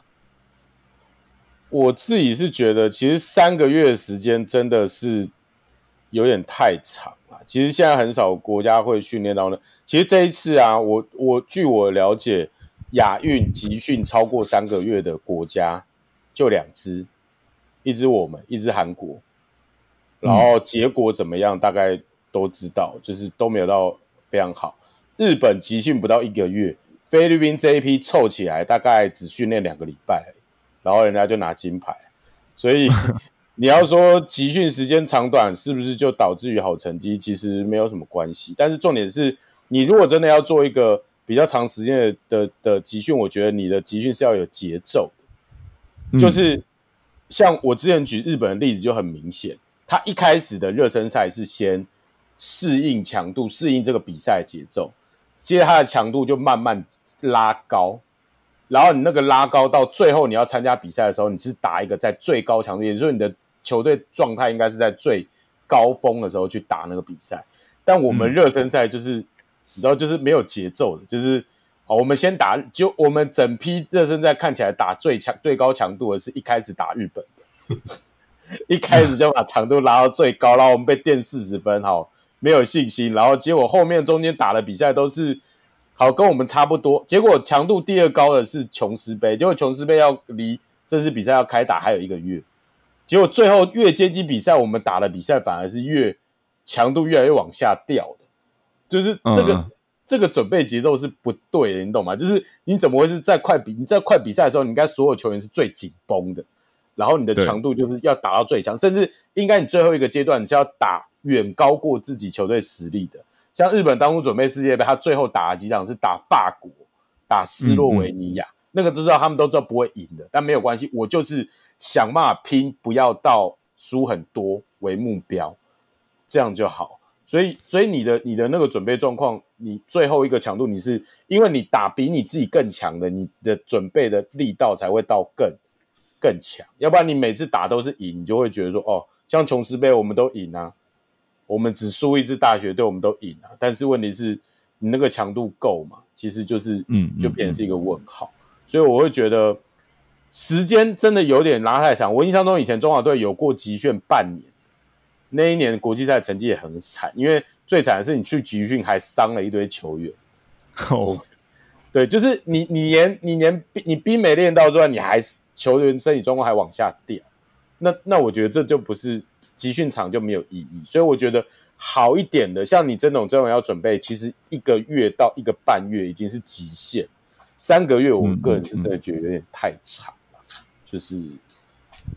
没有什么太多的必要。所以你会觉得就是以时间来说比较理想的是，比如说在琼斯杯前10天。然后球员才报到，那因为如果你琼斯杯目的本来就是要拿琼斯杯来面兵的话，你就是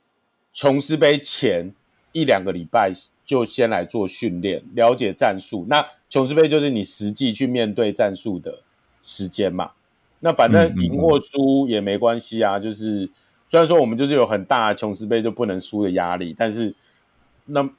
至少你的那个强度你没有拉到很高，但是你就是去测试你的阵容嘛，对。那比赛完这个结束之后，你接下来就要检讨嘛，因为打完这个比较中阶的比赛之后，你就应该把你的强度拉高，因为你知道你的问题在哪里。而且特别是最后你那一批人已经是接近要比赛的名单了，琼斯杯可能是还在18人嘛，啊，你进入到要亚运的前1个礼拜、2个礼拜，你应该只剩12人，剩下那6个人，你可能就是要不就是陪练，要不然就是你就知道他不会是最后你要去 run 的那一套阵容，所以你就12人的强度就拉到最高，然后可能要去比赛前再做一个比较正式的2-3场高强度的热身赛。我觉得大概这样子是比较常看到的准备节奏，应该这样子会比较好啦。对，好。那除了集训的部分，那我们还有包括选材的部分。那就是当大家看见，哎，怎么突然菲律宾和约旦怎么会有两个规划在那边呢？那我们就突然就想到说，哎，我们是不是忘记帮 Q 给买机票了？对啊，那这里稍微跟大家讲一下，就是关于体育署这边，就是他要我们3月的时候就是交那个18人名单。那大家都知道嘛，那当时候我们有4支中华队。那4支中华队大家也要有不同的名单嘛，那大家也不可以重叠，就变成了说大家在交那个名单的时候就变成哦，我每一支球队都要有空位这样子这个东西。好了到那个世界杯奥运资格赛预选赛哦，说我们台湾中华队没有要打的时候啊，我们居然没有办法从那一边去选材，去从那边的后卫去做选择，看看有没有人能够补充可能李凯燕或者是陈盈俊的一些伤缺。那关于这个部分你怎么看 Grant？ 基本上我觉得这个一开始选的人，其实我们一开始也蛮多后卫的啊，就是我们有陈盈俊，有李凯燕，而且因为其实商总的态度看起来就是他想要用比较高的控卫嘛。其实一开始名单还有周桂宇啊，周桂宇我在猜也是他口袋就是想要高一点的后卫。那后来还有林伟汉，结果后来林伟汉受伤换吴永胜嘛，结果就变成就是，然后陈盈君又受伤不能打，然后李凯燕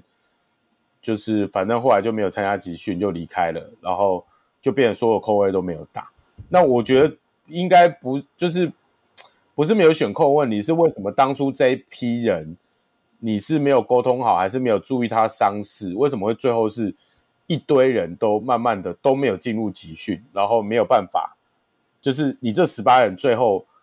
等于是有大概将近4到5个人是几乎快要比赛前一个月他就已经没有打，就已经离开球队了。那为什么会这样的状况？我觉得这反而是会比较需要去了解或者是去思考的啦。就是说，如果说你原本就知道他有问题，那你还选他进名单，或者是他原本就不想打，那你还硬要把他放名单，是为什么？是因为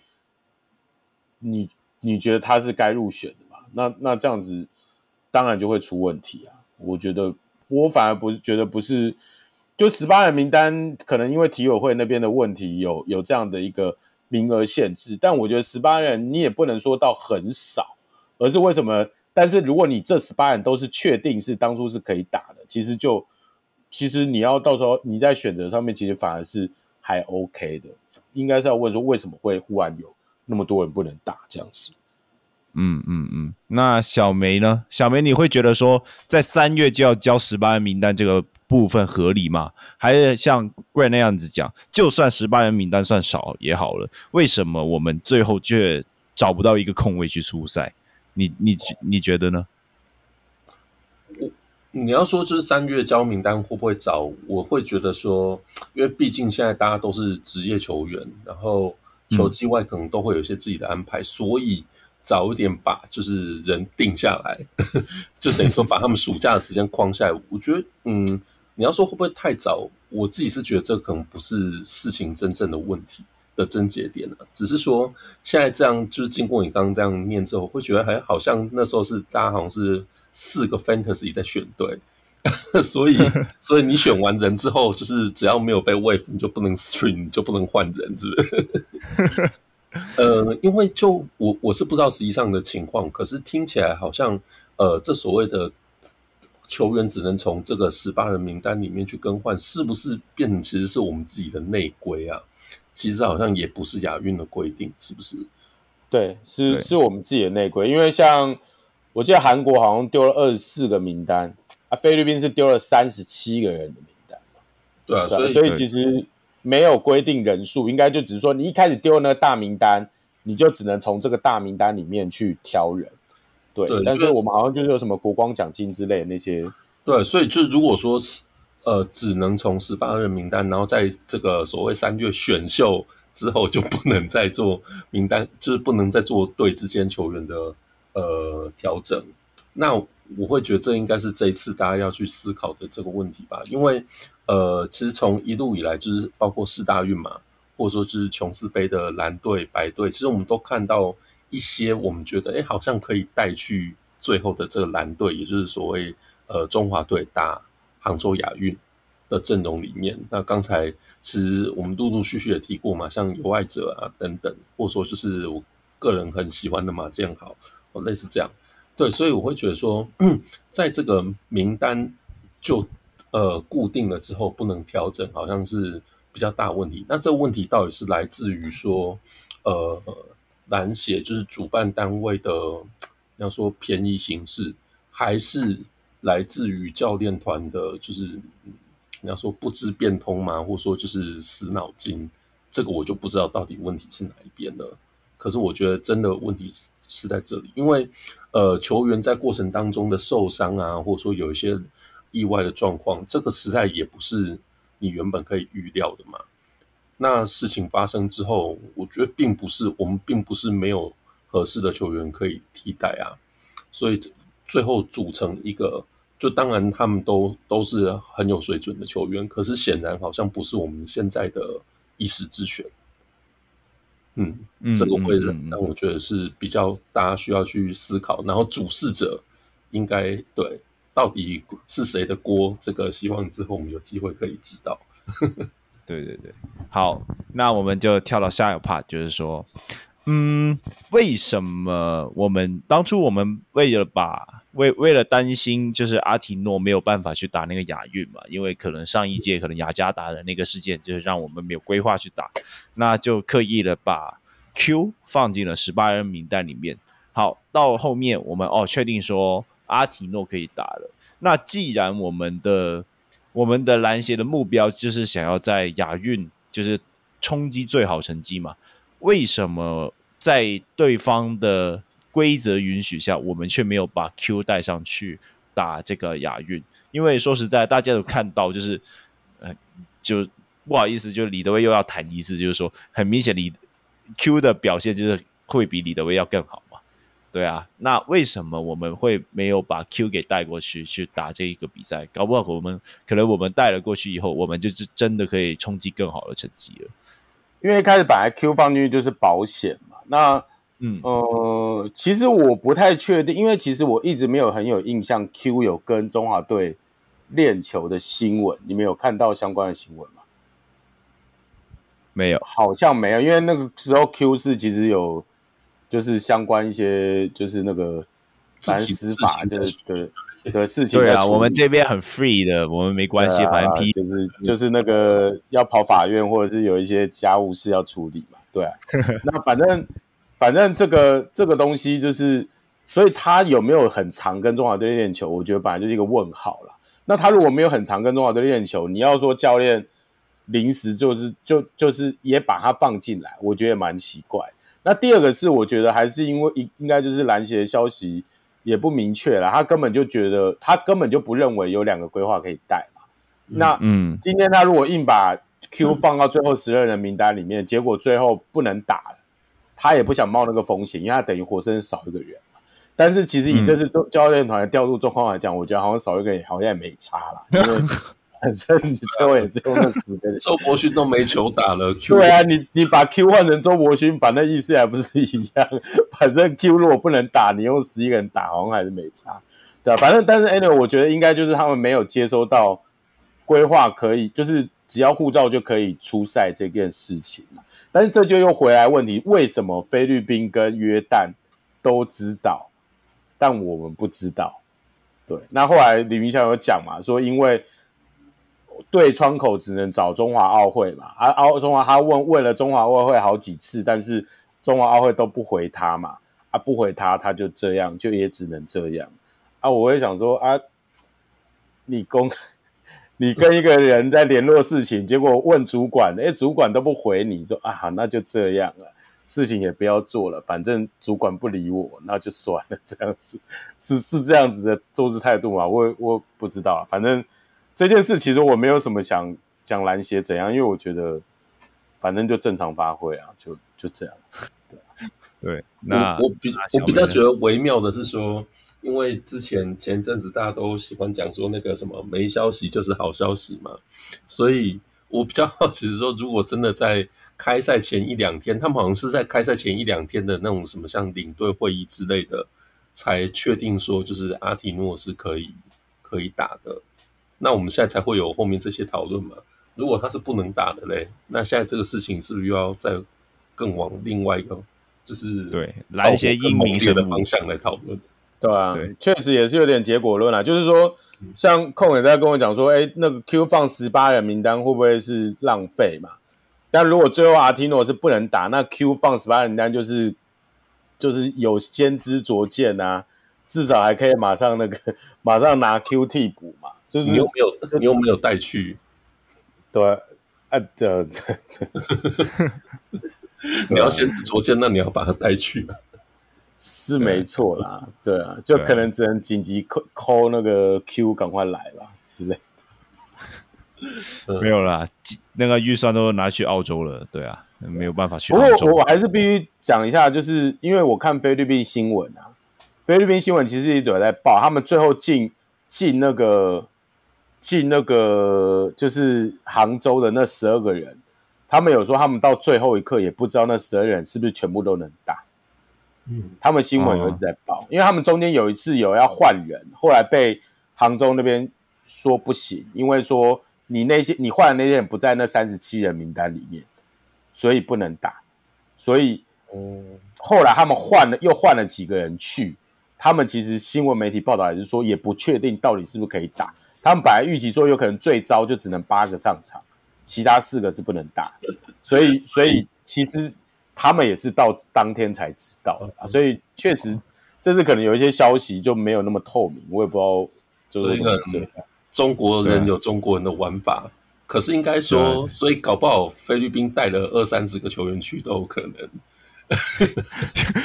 这什么印度的包厢车还是怎样？搞不好 Jordan Clarkson 也有去啊，只是他最后没有潜伏在里面。突然发现爵士的热身赛没有 Jordan Clarkson。对对，啊，对了，好，那这个部分我们也聊得差不多了。对，那我们来展望一下未来。这里我就稍微跟大家报告一下而已。对，那我们。接下来的国际赛会是亚洲杯的资格赛第一窗口，那我们是跟纽西兰、菲律宾以及香港同组。那对香港那场比赛好像到7月，那我就不讲了，那就是最近的吧，先讲最近的。那我们会在2024年的2月22号对上纽西兰，然后在2024年的2月25号对上菲律宾，那两支球队都是强敌啦。对啊，那在这里就是稍微问一下两位，就是毕竟我们还是有很多遗珠嘛，这一次中华队，那你们会期待说有哪一些你觉得是值得进入国家队，无论是培训也好，甚至说你觉得他是一个集战力，那每一个人讲一个吧。我们先让小梅来好了。啊，只能讲一个哦。讲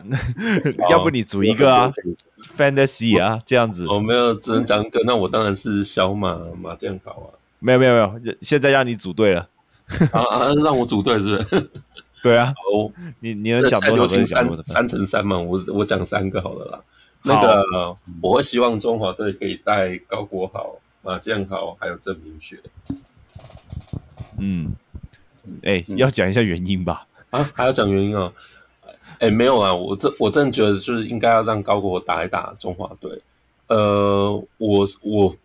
我是不太清楚，但我听过很多说法，就是为什么中华队的大队一直都没有他在里面。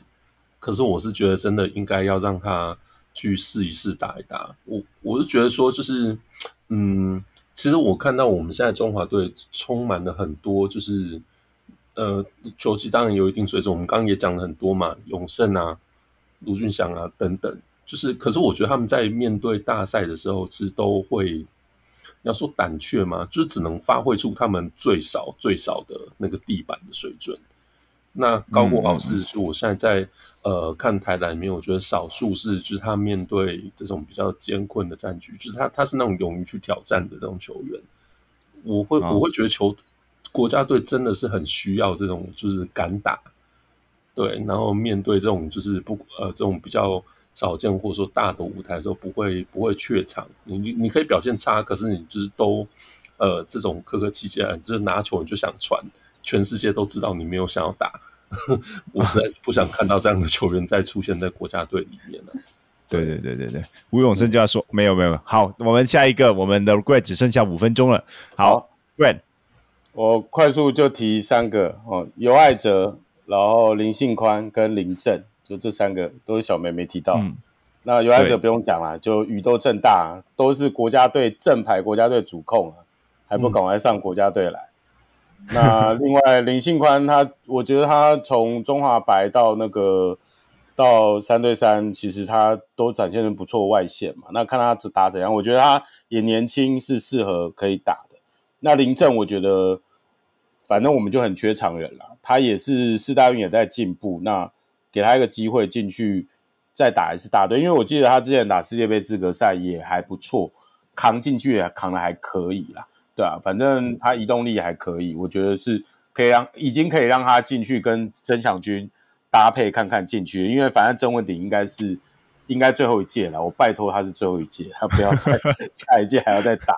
他应该就最后一届，所以我们一定要有常人补上来。那我觉得眼下除了郑明学之外，最比较有可能的接班的就是林振了。印象中他在世大运也是算有模有样的嘛。对对对对，错。对，我觉得就是台湾有时候对自己有自信一点，就是。不要每一个人都是跟我说要无转式，有身材有条件的，说实在你就把5号的技术给好好给磨练好。对，我个人是这样子想啊。好，非常感谢今天 Grant 来跟我们就是讨论这个亚运的那个比赛，那大家虽然给的分数大概都不到80分啦，但还是很感谢这些中华英雄们，大概就是这样。那我们就是到后面的那个什么，哎，以前那个新闻叫什么？赛事键盘报吗？没有啊，对，赛事键盘不是台篮更新党啊，对，台篮更新党再见。好，感谢两位，拜拜。好，谢谢，拜拜，拜拜。